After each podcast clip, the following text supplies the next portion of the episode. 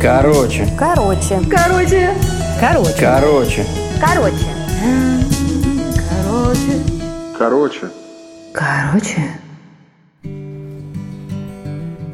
Скоро зима, наконец-то.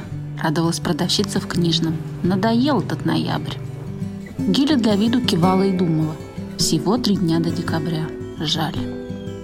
Ее жизнь закончилась семь лет назад. Ровно в ту минуту, когда погибла дочь. Сначала страшные хлопоты отвлекали, а потом стало жутко. В голове настойчиво стучало «Не хочу жить». Сердце хватало так, что она надеялась на приступ. А еще царапали душу голубые глаза внука Володьки.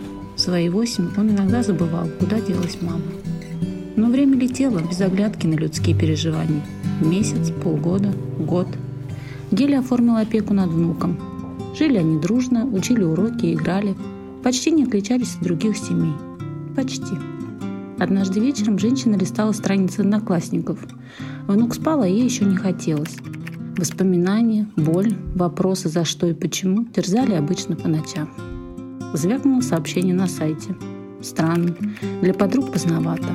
Какой-то Анатолий из Крыма. Ее ровесник, 56 лет. Вроде моряк. Предложил познакомиться. Ответила.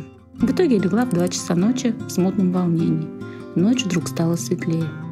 Их общение выросло в роман в письмах и звонках. Анатолий был женат, чего не скрывал, но признавался Геле в любви. Она верила и чувствовала, что прореха в сердце затягивается.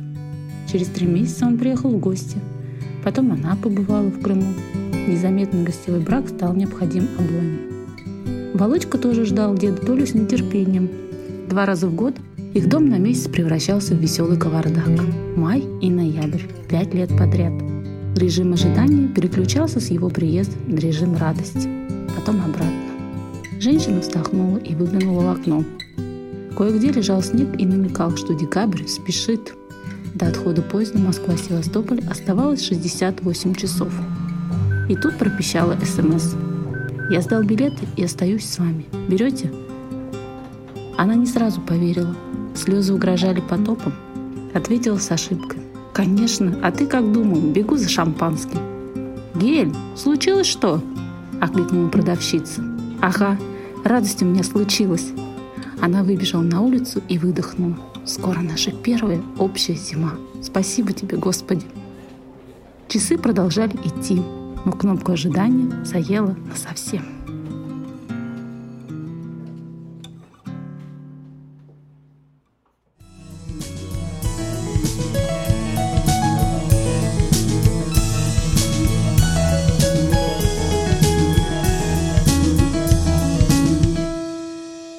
Короче.